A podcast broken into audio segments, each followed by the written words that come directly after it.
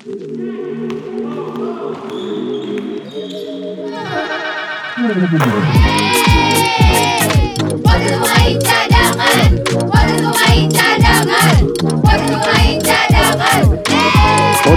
Pemain Cadangan. Kalau bisa jadi pemain cadangan, kenapa harus jadi pemain inti? Cadanganers balik lagi di podcast pemain cadangan collab bersama Abasto. Kenapa bisa, bisa dibilang collab hari ini gue juga belum berkesempatan untuk bisa ditemani nama Ogi. Ogi masih eh, menunggu saatnya trombosit naik ya. jadi karena belum pembagian raport jadi belum bisa naik. Oke, kemudian kita doakan semoga Ogi sembuh dari DBD-nya. Sementara itu ada Abu Christian bersama aku. Bo, apa kabar, Bo? Sehat Kang Ujo. Gila, lu tiap hari itu ada di eh, Indonesia Arena membawa kamera. Jadi Bawa emang kamera. eh, itu tugas lu ya? As a photographer. Sebenarnya sih bebas ya, cuma eh, lagi pengen moto kan kebetulan kapan lagi kita moto Yes. pemain-pemain dunia. Dan lu gimana? Gimana? Pen- pengalaman lu motret secara langsung oh ya beda ya, maksudnya kita moto eh, dia cuma bengong aja kayaknya bagus banget gitu ya. eh, bi- bisa dijual.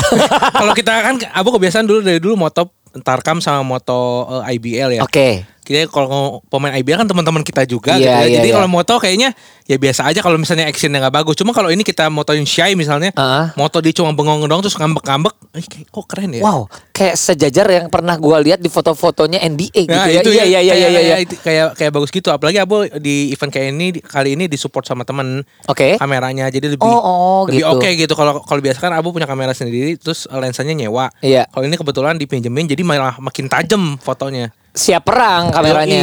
Yoi, Nah, gua nanya dulu deh sebagai karena gua nggak ngerti masalah fotografi nih. Iya, eh. Hmm, kayaknya lapangan ini lebih terang daripada IBL ya. Wah, ya jauh. kan gua nanya, hey, gua nanya supaya orang-orang juga tahu bahwa sebenarnya kalau gua ngerasa, makanya gua pernah ngobrol sama teman-teman IBL, boleh nggak lampunya ditambahin? Kok gua ngerasa gelap ya? Betul, gitu. betul. Untuk main, untuk yang main sih cukup-cukup aja. Tapi untuk kita yang nonton, ketika ngedengar suara lu jadi komentator, kita nonton, kok kayak gelap ya gitu. Emang bener? betul betul karena ya Abu pun sebenarnya kan bukan fotografer yang kayak Bang Arya, kayak Yes. Mas Ari. Abu cuma fotografer ya eh, pengen aja moto. gitu. Iya, dan Tapi mendapat emang- akreditasi itu kebetulan bisa ya. Betul. Hmm. Dan eh, Abu aja merasakan perbedaan itu ya. Maksudnya kalau di IBL pun kita ngomongin yang paling terang kita ngomong eh di DBL eh, apa di Surabaya tuh, Surabaya. DBL Arena kan udah terang ya. Iya. Tapi kalau kita bandingin sama Indonesia Arena, kayaknya nggak ada apa-apanya gitu ya. Gila ya. Karena lampunya memang eh, menurut Abu sih standarnya Abu nggak tahu gimana, tapi memang itu harusnya udah standar internasional dan FIBA ya. Iya. Kalau kita di Indonesia kan kebanyakan kayak modelan Citra Arena ya seadanya aja gitu. Maksudnya lampunya yang penting eh, ke lapangan gak gelap gitu kan. IBL sebenarnya udah merenovasi itu kan dengan namain rijing-rijing di atas tuh. Iya. Kadang-kadang kalau IBL tuh ada rijingnya di atas. Betul ditambah. Ya itu udah better. Tapi memang kalau dibandingin sama Indonesia Arena ini untuk masalah kita moto memang sangat jauh ya Kang ya. Iya, jadi memang ini gua hanya mau ngasih tahu dulu bahwa luar biasanya fotografer-fotografer kita akhirnya harus berjibaku dengan segala macam kekurangan eh, yang ada di lapangan ketika IBL dong. Betul apalagi kalau gearnya nggak semumpuni. Nggak mumpuni. Ya apalagi kayak Bang Arya ya kita ngomongin Oh. dia punya gear banyak gitu ya. Yes. Cuma kayak modelan kita yang eh, Terbatas. foto- terbatas kayaknya agak sedikit sulit untuk eh, moto gitu ya. Karena Apalagi biar gimana pun kalau motret itu gara- harus cahaya yang jadi ya ini ya. Betul. Kalau paling gampang tuh perbandingan adalah kemarin di is- eh, main di hall basket pada saat PJ jadi tuan rumah di final Mm-mm. lawan Prawira. Itu tuh kalau kita moto, kita moto ke lapangan sama kita moto ke supporter secara eh, pencahayaan tuh beda banget. Kerasa banget. Jauh, jauh. Harusnya kan kita kalau moto gini nih, Hah? minimal kita kalau moto courtside yang di Indonesia Arena sama moto yang eh, bench itu sama Sama dong. Jadi kita kalau ngedit tuh nggak pusing. Iya. Sama aja tune-nya gitu. Ya, Kalau ini beda. Beda. Jadi kalau kita Kalau moto, IBL? kita moto agasi lagi di lapangan terang. Ha-ha. Tapi kalau kita lagi moto prastawa di pinggir lapangan gelap. Oh mungkin konsep kali jadi Gak kayak Jadi, gitu juga. supaya dramatis. jadi pertarungan hanya ada di tengah.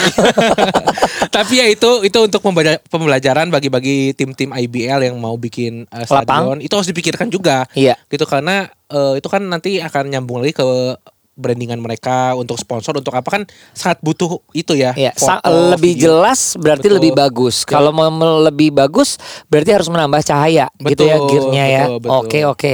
Ya mudah-mudahan ini juga didengar oleh teman-teman dari IBL. Iya, iya. Tapi kita balik lagi ke penyelenggaraan yang ada di Indonesia yang tinggal beberapa hari lagi. Ini udah Betul. Jumat nih, Jumat Sabtu Minggu. Betul. Ya kalau gue sih udah eh, merasa rada ini nih Bo rada sedih soalnya ada beberapa hal, ada beberapa hari yang gue pasti nggak bisa nonton. Ya. Bah- bahkan minggu gue pastikan gue nggak bisa nonton. Sedih banget ya, Waduh, gawat ya. Gawat. dong. Gawat ya, nangis ya harusnya nangis ya dari Yoi. sekarang ya. Apa apa tapi nonton aja di Vision Plus. Oh ya oke benar eh silakan nonton di Vision Plus. Yoi. Kita bahas sedikit Bo sebenarnya sepanjang penyelenggaraan di Jeep Jakarta Indonesia Filipina. Ya. Sebenarnya yang paling neraka tuh di mana sih kalau menurut lo? eh kalau banyak orang kan nyebutin di awal itu grup nerakanya adalah eh, di grup di Jepang ya. Di Jepang justru ya? Okinawa ya, eh, di grup E ada Jerman, Australia, Jepang sama Finlandia. Itu salah satu grup yang paling panas dan sejauh ini pun eh, kemarin masih bunuh-bunuhan. Iya. Nah, satu grup lagi yang diprediksi panas adalah yang di Indonesia justru, yang Kanada, Latvia, Prancis di mana Iya. yang akhirnya Prancis singkir. Iya. Ya kan ini kan kita eh, hari Jumat berarti Prancis eh, kemarin baru main lawan eh Ivory Coast atau I- Iya, Iran kan. Nah, iya, itu em. itu sebuah eh, big blow tapi kalau misalnya ngomongin neraka ya kita ngomongin yang di Jepang sih. Justru di Jepang ya. Jerman, Australia, Jepang, Finlandia itu wow. Itu yang pas ngambil drawingnya pasti wuduh langsung. Waduh, iya. Dan yang udah pasti lolos ke babak selanjutnya kan Australia sama Australia. Jerman ya. Iya iya. Dan yang mengejutkan adalah cadanganers eh, di awal-awal di di tengah minggu eh, ini eh, sudah tahu bahwa Jerman udah menang terus ya. Betul, sabu tanpa- bersih. sabu bersih ya. Betul.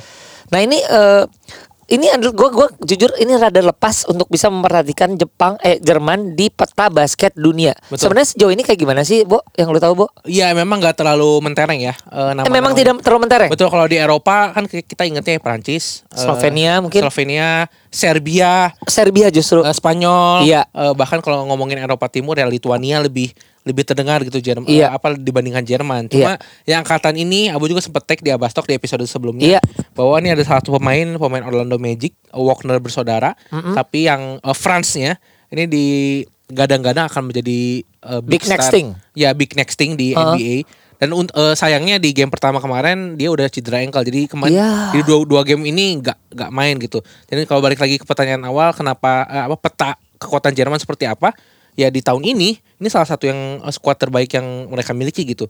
Karena sejauh ini eh, kalau misalnya Jerman ikutan tuh Dennis Schroeder kadang-kadang nggak ikut. Yap.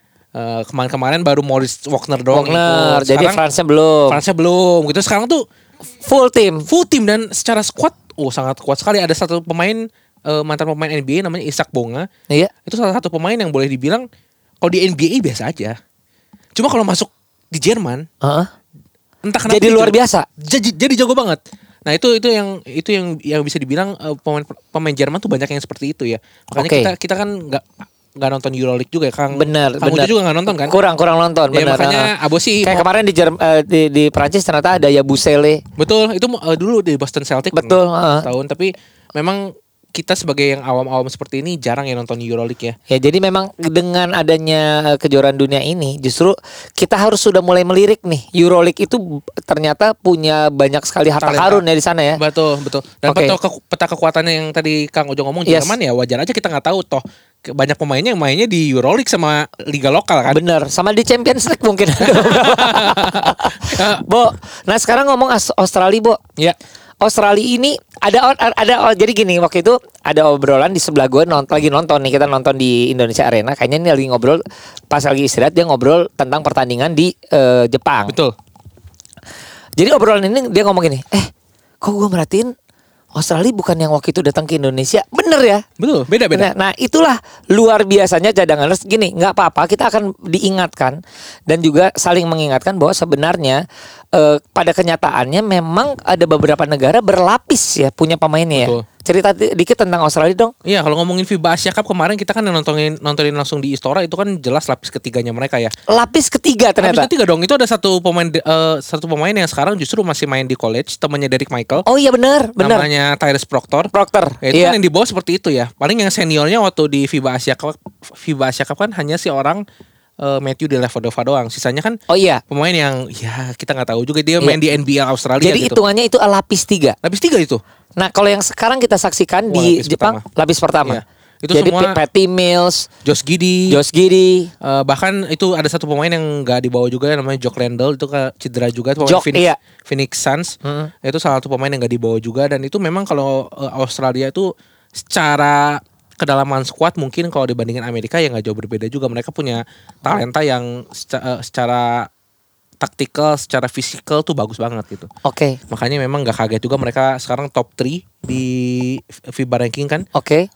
Perancis, Amerika dan Australia gitu. Tiga ti- ini tiga tim yang secara kedalaman squad memang bagus banget gitu. Oke. Gitu. Jadi Kanada malah belum masuk ya ke ranking itu ya. Iya, bahkan kan kalau ngomongin Kanada kan kita baru dengar kayaknya Sekarang. Betul. Iya, bener ya. Itu bisa ngumpul semua tuh kayaknya baru sekarang Betul, gitu ya. the Iya, golden iya. generation gitu. Kalau ngomongin Australia kan kita eh, dari Olimpiade pun Abu kan salah satu penggemar Yes. Patty Mills juga Iya, maksudnya Spurs kan.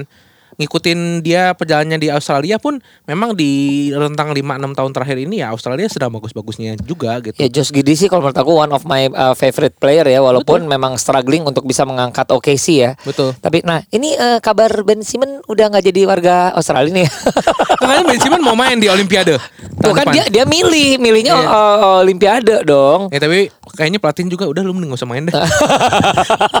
soalnya, Lu gosip lu. soalnya dikasih main, eh, dika- dikasih main nembak gak bisa. Nggak bisa. Ya kan Heeh. penetrasi juga udah udah masuk dalam tinggal lempar malah passing. Lempar keluar. Ya, yang, Heeh. yang ada cedera punggung mulu kan.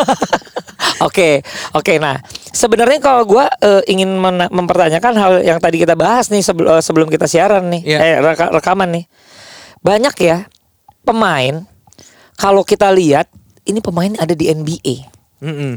tapi nggak sebagai pemain jago di NBA. Pemain Jadi top ya, pemain pemain- top. Iya. Tapi ketika when it comes to a World Cup, mereka luar biasa banget. Iya. Bukan hanya World Cup, maksudnya membela Iya, negaranya. membela negara. Jadi beda tuh eh, jersinya, jersinya tuh negara. Betul. Dia tuh jadi super kayak punya kekuatan super gitu, superhero gitu. Kira-kira apa ya eh, apa ya elemen yang bisa membuat mereka seperti itu ya? Ya mungkin satu ya nasionalisme ya kalau Wih, ngomongin sedap. Patty Mills, uh, Lauri Markkanen, Iya. Yanis Antetokounmpo, Oh iya. Uh, Nikola Jokic itu kan pemain yang sangat cinta negaranya ya. Mungkin kalau Iya. main sama negaranya mungkin berbeda sama uh, dia main untuk klubnya Klub. di NBA. Tapi kalau ngomongin secara taktikal, mungkin kalau di NBA kan uh, lebih banyak one on one uh, play. Itu mungkin Oh. secara secara talent mungkin pemain-pemain uh, kita lihat saya ngomong Patty Mills Tidak berkembang untuk itu ya. Ya, nggak nggak seba- eh, mungkin dia bisa, cuma nggak sebagus pemain-pemain yang mungkin lahirnya besar di Amerika gitu. Iya sih. Dan tapi kalau saat dia bermain di Australia mungkin ya kita ngomongin eh, kancah FIBA World Cup dan Olimpi Olimpiade gitu ya tim-tim ini ya tim-tim yang bermainnya secara tim gitu bukan tim-tim yang bermainnya one on one Iya. play gitu. Kalau Iya. kita ngomongin nonton NBA aja, Iya. kita sering banget ngeliat misalnya James Harden megang bola ISO Udah play, selesai ISO. dua. Nah kalau di FIBA kan kita nggak melihat seperti itu kan. Iya, benar sih. Mungkin beberapa pemain ada yang tidak cocok seperti itu ya. Iya. Eh, bermain di NBA ya mungkin ya. Kita kalau ngomongin eh, Patty Mills, kita ngomongin di San Antonio Spurs. Iya, dia ngapain dia?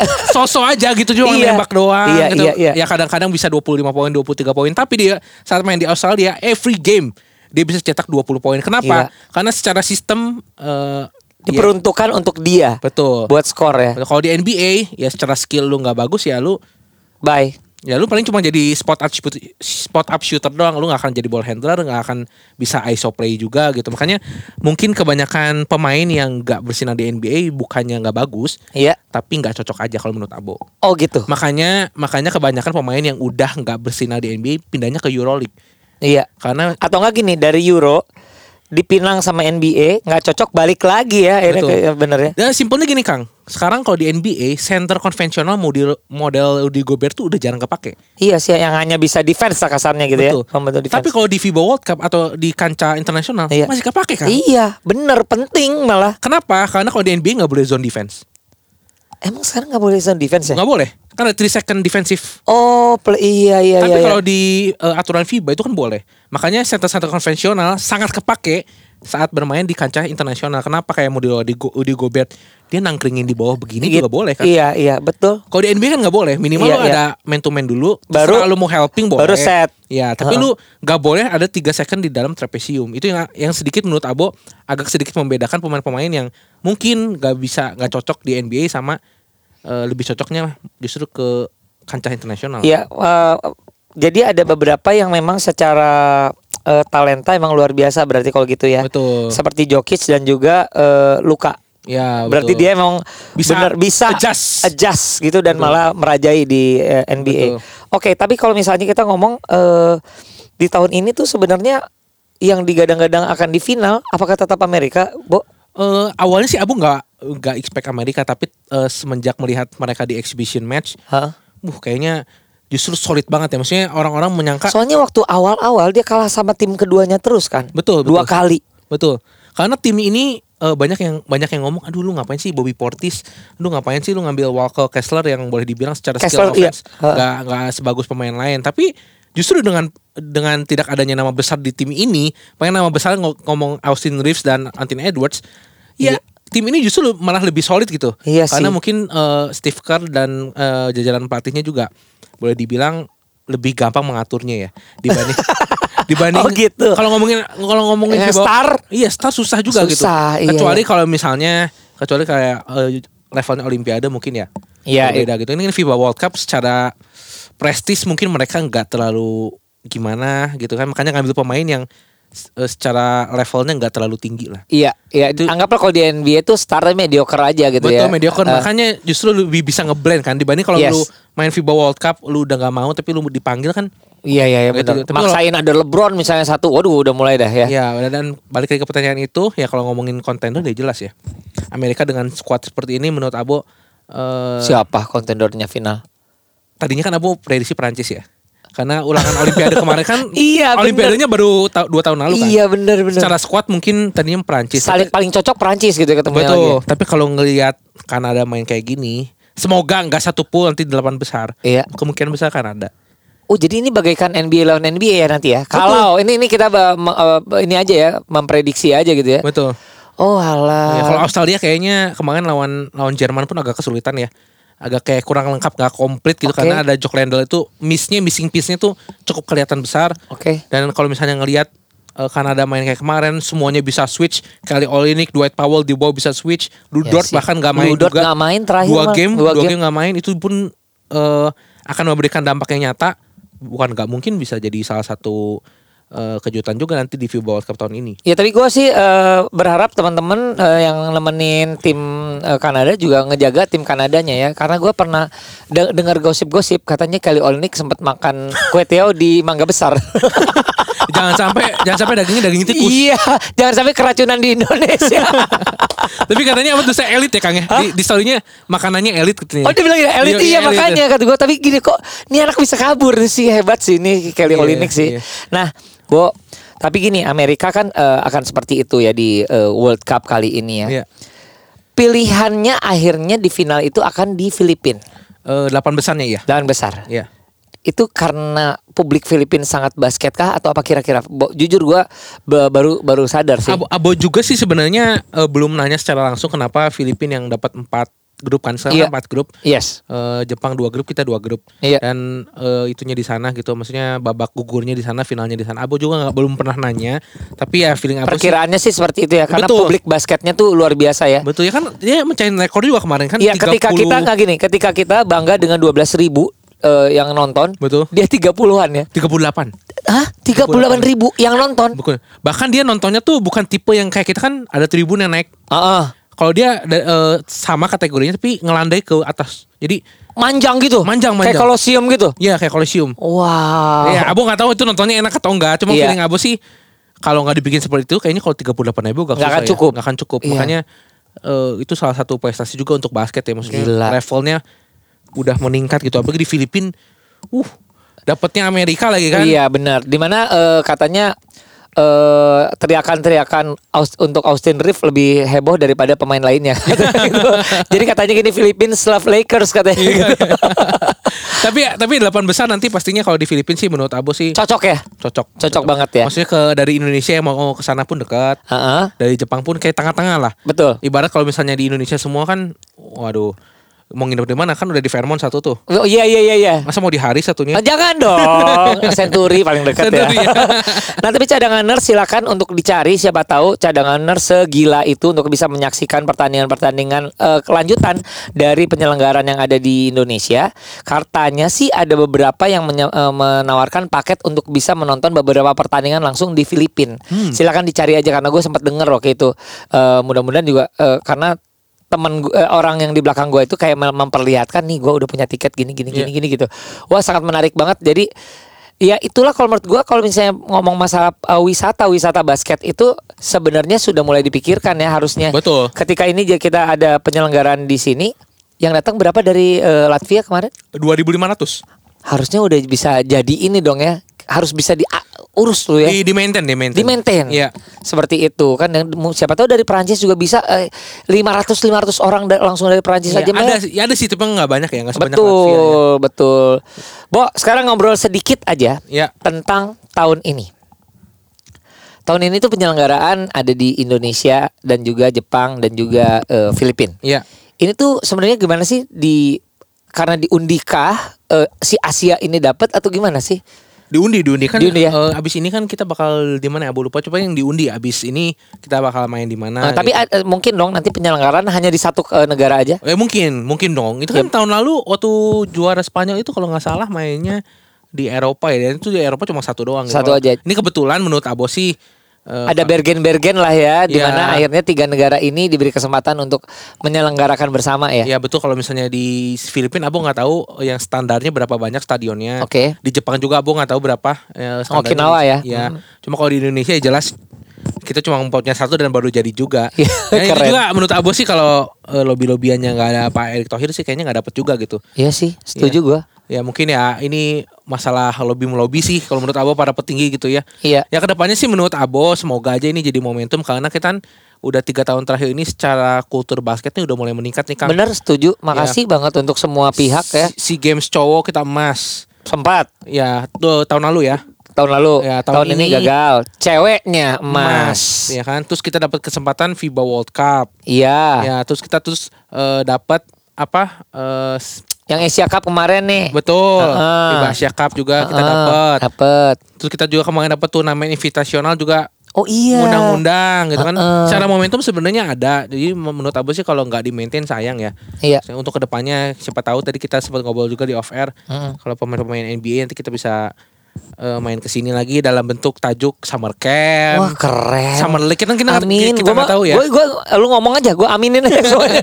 Soalnya kan kalau ngomongin eh, apa Summer League NBA kan mereka juga ekspansi ke Asia kan cukup banyak ya Kang ya. Iya. Kayak Houston Rockets kan hampir tiap tahun dia main yes. ke China Ke kan. China, China. Cukup dekat dengan game. eh, Yao Ming kan. Dia Iya. kan salah satu Kalau gue berkesempatan ke Glo- Global Games, gue sengaja datang ke Filipina waktu itu. Kalau nggak salah Indiana Pacers atau lawan Houston atau apa Iya, gitu loh. Di mana gue nonton di Mall of Asia kalau nggak salah. Oh itu bagus banget ya Kang. Oh gede banget. Iya. Sehingga kok gue ngelihat eh, karena gue tiketnya em, eh, terlalu murah ya kan. Kok katanya tinggi-tinggi tapi kecil-kecil nih pemain. Jauh. nah, Bo tapi terima kasih udah bisa meramaikan eh, obrolan kita hari ini. Eh, kalau gua hanya berpesan ini kita masih punya beberapa hari lagi silahkan untuk berkeliaran di sekitar Senayan siapa tahu berkesempatan untuk bisa foto dengan pemain-pemain terkenal dari NBA paling tidak gitu ya. Iya, Lu udah foto sama siapa aja? Oh enggak Abo kalau media ini Nggak boleh. ah, sebenarnya bisa-bisa aja. Cuma kalau Abo sih mengutamakan etika ya karena kan kita bekerja di situ itu. Oke. Oh jadi misalnya lu melepas atribut Oh iya kalau melepas boleh. Kita selama di luar stadion dan di luar eh, area fotografer atau area media kita sih Abo sih pengen juga. belum nih. Belum sama sekali. Ayo dong, Bo, tinggal berapa hari lagi? Dan dan kebetulan Abo orangnya kayaknya nggak nggak terlalu hunter ke arah situ yes, gitu. nggak kayak Ogi. Betul, Iya, ya iya, kan iya, ada iya. orang juga yang seneng gitu Yes. kan.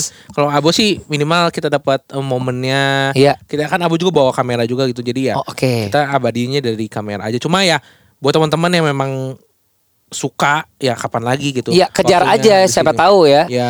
Jadi ini adalah kesempatan untuk pelatih klub-klub yang ada di Jakarta dan Betul. eh, Indonesia karena gue ngelihat ada satu klub dari Pontianak datang dari Samarinda Betul. keren sih harusnya ini bisa dijadiin momen ya Iya karena harganya juga affordable Kang. Nih ini mungkin kita take di apa naik di hari Jumat, Sabtu, Minggu kita masih ada dua hari lagi. yes Secara harga juga masih cukup normal. Kita seratus ribu, dua ribu ada kok gitu. ada ya Ada di atas kan ya. Penting kan kita Yang penting merasakan nontonnya. ex- experience-nya kan. Gitu. betul Jadi kapan lagi ya teman-teman kalau emang ada waktu luang ada Yes. di daerah Jakarta datang aja. Abo terima kasih udah Sama-sama, menemani gua ngobrol, menemani Siap. eh, menggantikan Ogi juga. Kita doakan Ogi cepat eh, sembuh dan mudah-mudahan Bo ini bukan pertemuan kita terakhir. Mudah-mudahan nanti Ayo lu bi- bisa di sini sama Vincent sekalian. Kita Ayo ngobrol ram- eh, tentang basket ramean ya. Siap. Sekali lagi cadanganers terima kasih. Kita ketemu lagi di episode yang mendatang. Bye. Podcast Pemain Cadangan. Kalau bisa jadi pemain cadangan, kenapa harus jadi pemain inti?